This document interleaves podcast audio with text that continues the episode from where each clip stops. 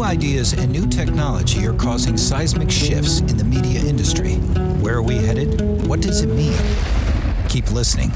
Media strategist Gabriella Mirabelli talks with the brightest minds in entertainment and business. Meet the innovators, the risk-takers, and the disruptors on the front lines of change from Hollywood, Wall Street, Silicon Valley, and beyond. The future is coming to a screen near you. Are you ready?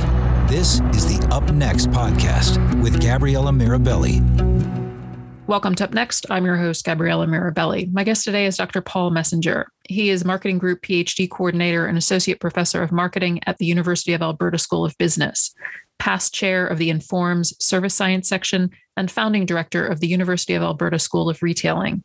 His teaching and research focus is on service science, emerging retail formats, pandemic response, consumer behavior and pricing, three D mediated virtual worlds, e-commerce, and recommendation systems. Today, we'll be talking about research on brand extension fit that he conducted with Claire Dunn. Claire was the first author on the paper, graduated from the University of Alberta's PhD program, and is now an associate professor. Paul, thank you so much for joining us today. Thank you, Gabriella. It's a pleasure to be here. You open your paper speaking about existing research and how it fails to provide specific practical guidance for practitioners, which is music to my ears. I love work that ties back to the practitioner and having the practitioner front and center from the get-go. Well, that's a pleasure. So first, I'd like to set the stage a little bit and give us the lay of the land in terms of brand extension, just so we're all on the same page as we walk through the conversation. Can you give us the view from sixty thousand feet of the prior research round brand extension and how it creates a positive consumer response?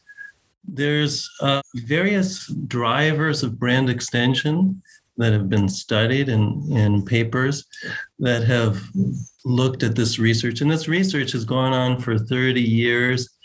And actually, the practice is going on for well over sixty years. Um, brand extensions are just so important for businesses. They're really the lifeblood of, of businesses.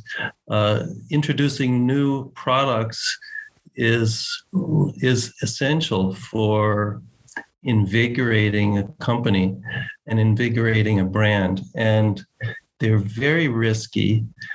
And so there's been a lot of work on how do you reduce the risk, and one way of reducing the risk is by leveraging the popularity of your brand and harnessing the popularity of your brand for the new brand, new products that you're going to introduce. Some of the drivers in the, in the research that have been studied are marketing support. Have you, do you have enough support from the market? Marketing standpoint, how much conviction do customers have with the parent brand? Do they really believe and like the, love the parent brand? Uh, do the retailers and the channels of distribution accept the parent brand? What's the experience that customers have? But the most important, those are four that I've given. Mm. But the most important really in, in the research has been the fit between the parent brand and the extension product. Mm. So, you know, that's that's the key thing. When you have an extension product, it shouldn't be completely extraneous, sort of out of, you know, from right field. It should be related to the core reason that people like the parent brand. Well, so, that's that's one of the things I love about the paper is you really cut to the chase, because what fit really is isn't clearly known. And so that really sets your work apart, because you unpack that. You unpack what fit is for mm-hmm. practitioners. And in order to do this, you broke the concept of fit into six different dimensions. Is your research the first research to identify all of these dimensions? Well, that's actually a great question. We are the first research to synthesize and show that all of these dimensions, these six dimensions, collectively form what most people refer to when they talk about fit, when they mm-hmm. talk about brand extension fit. So for about thirty years, there's been work on brand extension fit, and lots and lots of work, actually. Uh, we've done a meta-analysis. It falls into two categories, the past researchers. A number of work talks about fit generally and just asks general questions of consumers. Does this brand fit with the extension product, or does the extension product fit with the brand? And that's so that um, that then assessment is taking place in the mind of the consumer, and what it ma- it's their assessment. So whatever they define fit as, correct? Whatever they de- and it's left it's left completely open. And so whatever they consider important, but different consumer is, is what is what the answer will be based right, on. Right. And different consumers will answer differently. But then there are a number of papers, almost an equal number of papers in the order, that have looked at piecemeal elements of fit. They, some papers will talk about some of the dimensions that we talk about. And so we're we're not novel in proposing at least four of these dimensions. Mm-hmm. But those papers just talk about the one. And we show that if you talk about just one in exclusion of the other five, that you're actually going to get biased estimates of, of, of what really works, and you're going to add, you're going to also make managerial predictions which are suboptimal. You're not looking at the full picture. If you look at the full picture, you have a higher chance of uh, of being successful with finding a, a good brand extension. So it's important that practitioners look at all the dimensions, which we will dive into in more detail. Can you have successful fit if you only look at one dimension? Or oh, sure. is it really, sure. okay, so you could, sure. but you'll be more yeah. likely to have a better fit if you look at all six, and you'll understand and be able to predict how mm-hmm. it will be received better. Is that? Yes. And not only that, we can even quantify. If you only look at one dimension, we run some counterfactuals and quantify that um, the chances of a success uh, for, and it varies from brand to brand, but the chances of success is, are lower. And we, and uh, in, our, in our counterfactuals. And mm-hmm. for some brands, such as Tiffany, if you only looked at one of the six dimensions, you can be off by, you can, your chance of success can be reduced by twenty-five percent, thirty percent, or even more. So, and it, I mean, but you could, that still means you can have seventy-five percent chance of being just as successful, just using one. Um, so this is, it it adds, but, but we're talking about millions, tens, hundreds of millions of dollars. Right, of course. This chance of success makes a really, really big difference. And so being aware of the six dimensions can be really valuable for practitioners. So I want to dive into each dimension, but just so that if people are listening, they, and if they have to jump off and, and don't get to listen to it all, can you just punch through the list of what the six are, and then we'll look at each of them? Sure. One is, the first is feature-based. That's just the features or attributes in the product. The second is the functions. Uh, what are the basic functions of the product? So it's it's not the physical attributes, but what what what does the product do? Although they're very closely related. And then the third is resource-based. So what resources are required of the company that makes the product or the service, and are the resources that are critical to the success of the core brand, the parent brand, also valuable and critical to producing a good extension product? If they're not, there'll be a problem. The third is the image of the parent brand should be related to the image of the new product that you're starting to think about introducing. The four, the fifth is the usage occasion for the parent brand should be related to the usage occasion of the, the new product that you're considering introducing. Uh, and then the sixth is that the target market that the parent brand is already appealing to should be the same or similar to the target market that your extension product is intending to sell to. So those, those are the six. Okay, let's dive in, and let's also talk about some real world examples so that people can really understand in their mind how it, how it works, in case they lose the thread of how you've defined these things. So if we are starting at the top, then we're talking about feature-based. So this is a really concrete thing. Mm-hmm. What would that look like? What would be an example, and, and how could it go not well? It seems like it would be, you know, what would a fit look like, and how can it go well, and how can it go not well? I think uh, an example of a feature-based extension, and, and these extensions can be small or very large extensions, but uh, taking toothpaste and adding adding um, baking soda into it. Uh, people have been using baking soda for whitening their teeth before it was used in uh, toothpaste explicitly, and that feature was added to toothpaste. There, that's an example of of of extending the toothpaste to an area by including a whitening feat and whitening element.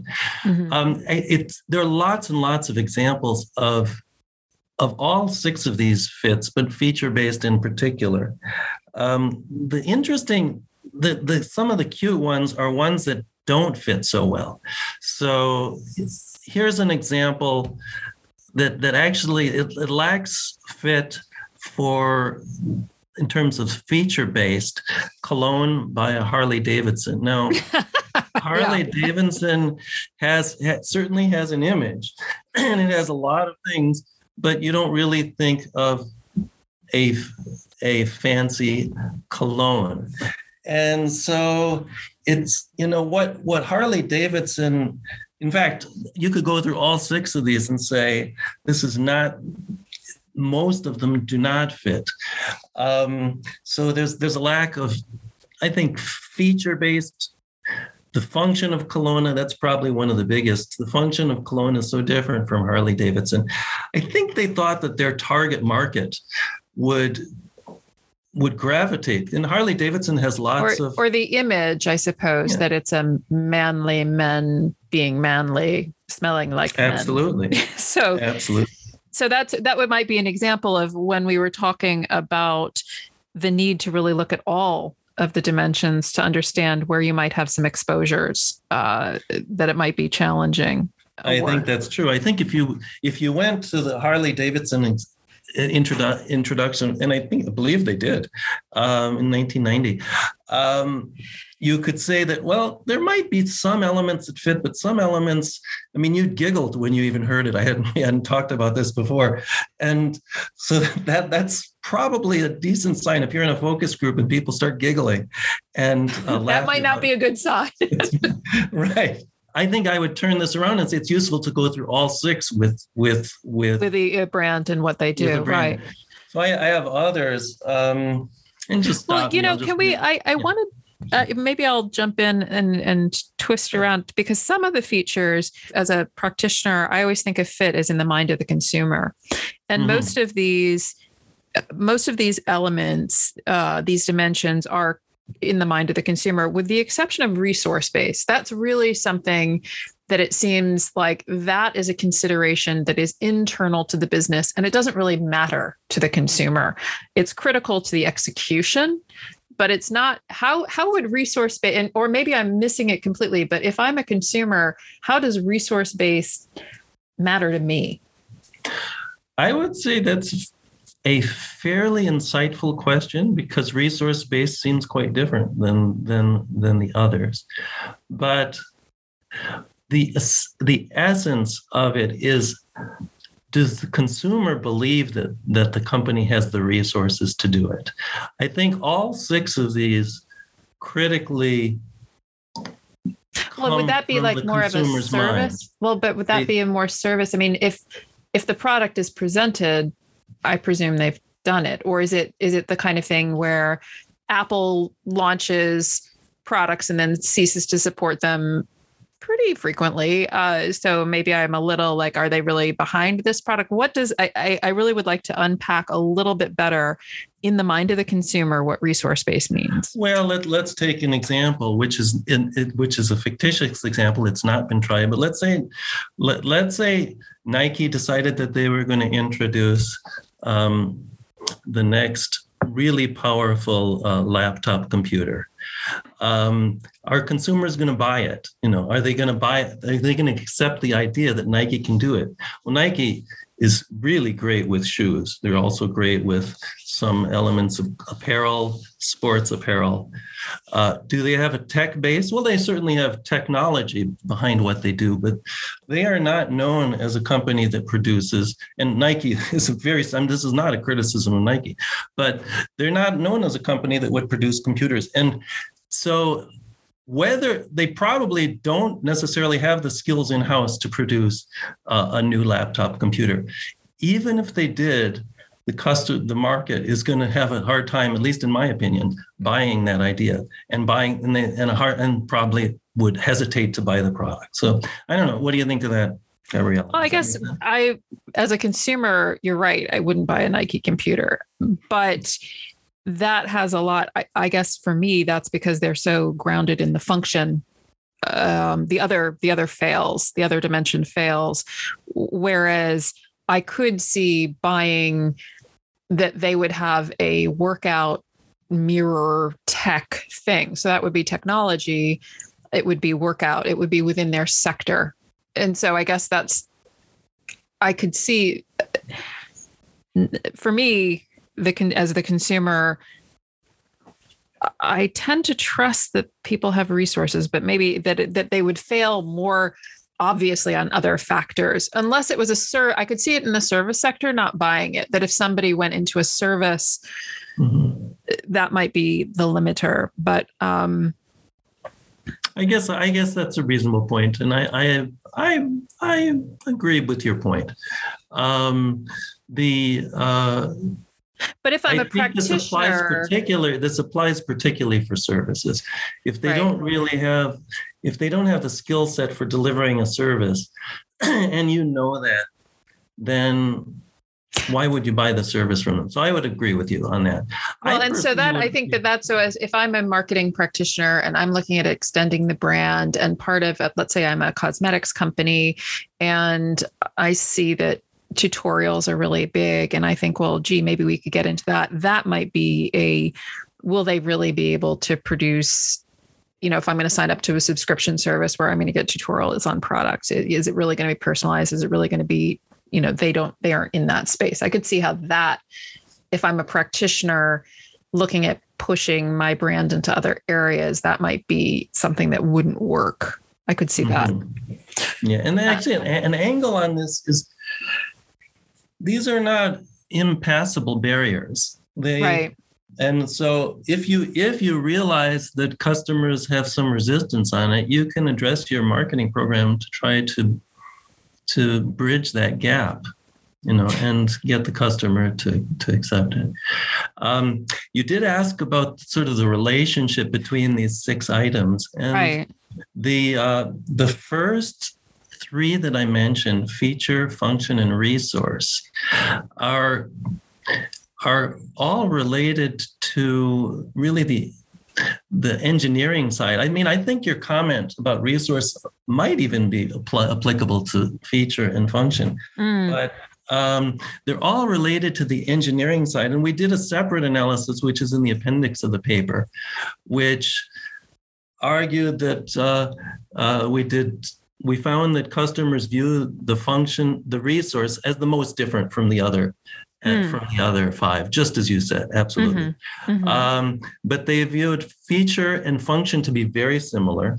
Mm-hmm. And of all of the ones that resource is close to, it's closest to feature and function. Right. And we, we could almost, and we actually did some further uh, analysis um, uh, and found that. Uh, that uh, those three can be viewed as a group, as, and you could even call those three as part of a kind of a, a super dimension or a, a higher order right. dimension with right. engineering-based congruity.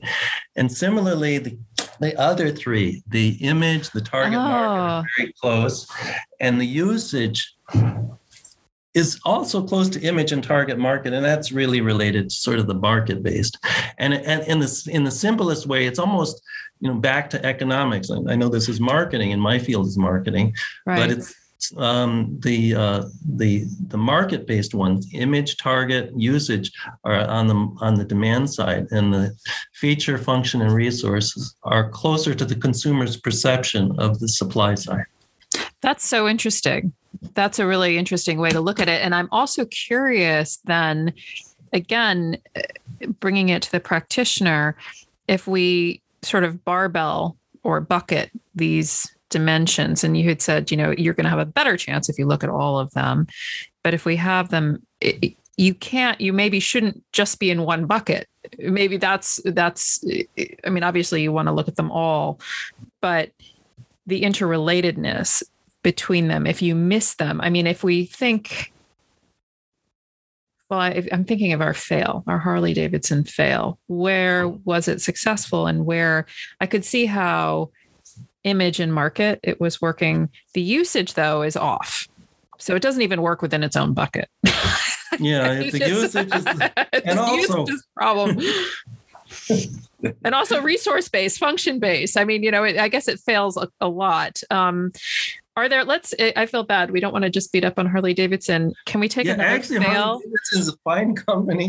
And there are so many things to talk about what Harley-Davidson does right. So this is not an attack on one company. Yeah.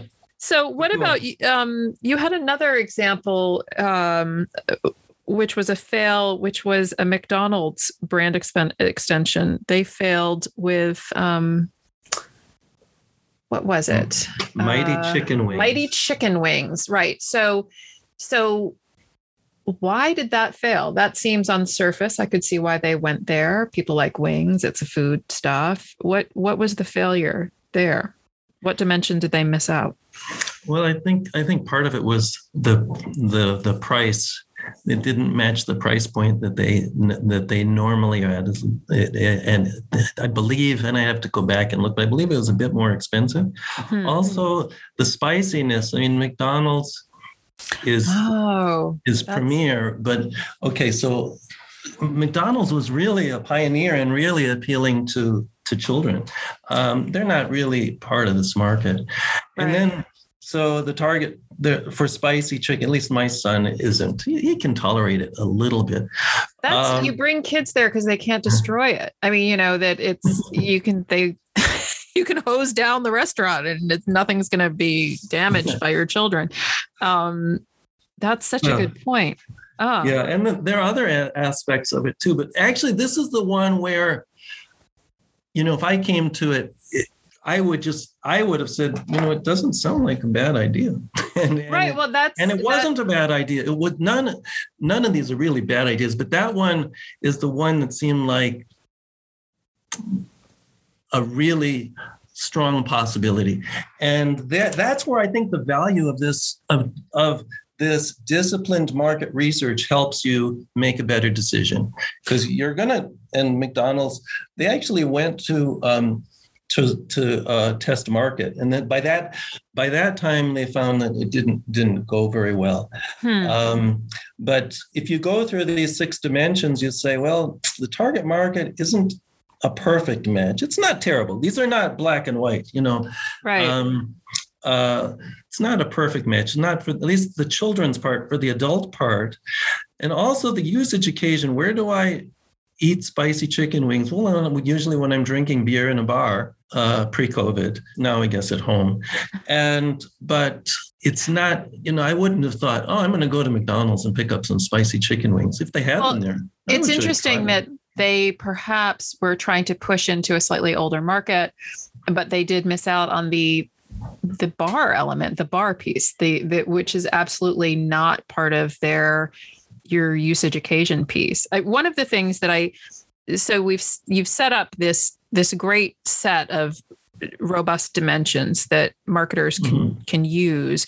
Well, thank and you. Then we think, well, it's great. And, and so then we think about, well, how, how can practitioners apply this? And it, it almost is across the, the whole process of brand extension. Do you want to walk through it? And um... Sure. Firstly, I think I think it can be used for stimulating brand extension ideas. Mm-hmm. So, you know, I think if you compare this to the the alternative, the alternative is you put you put a bunch of market researchers or consumers in a room and you start brainstorming. And brainstorming is great, but you might there might be elements that you're not thinking about, and you may not be systematically thinking about it.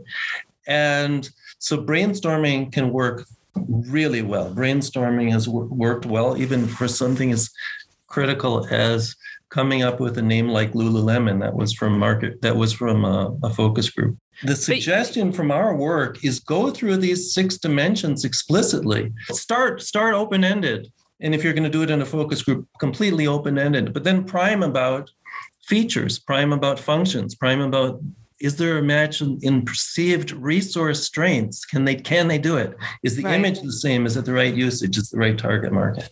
So, so it's almost that it both it helps create a framework from which to stimulate ideas so that you don't miss out a dimension, so that you make sure you mm-hmm. you really are, that you don't have a bias, that you lean into these demand side things yeah. or these supply side things. Right. But then you're right. also and, able and that, to evaluate. And that you also, that you don't overlook an opportunity. So, right. yeah, exactly. So that that's that's one.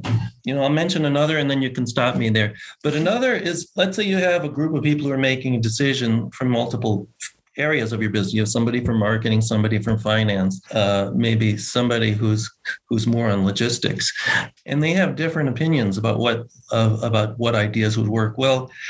This provides our framework provides touch points, objective mm. touch points, where you can. Let's say you have two or three competing ideas. You can go through these and ask yourself, um, is there a good fit or not a good fit on each of these, and begin to have a debate, uh, a informed debate between people who have validly different opinions, and use it to help. And then also, if you do market research, which estimates these six dimensions of fit, hmm. you can use that to help make your decision and help have some objective basis for the team to make a decision. So useful, so interesting. Uh, one last thing, just to clarify. So one... there wasn't sort of a first among equals, correct? These these things really relate to one another, but there wasn't one that tended to be more important. So nobody can lazy their way out of it. Well, I would say, I would say that's true. I would say that's okay. true. You really can't lazy your way through it because all six are important.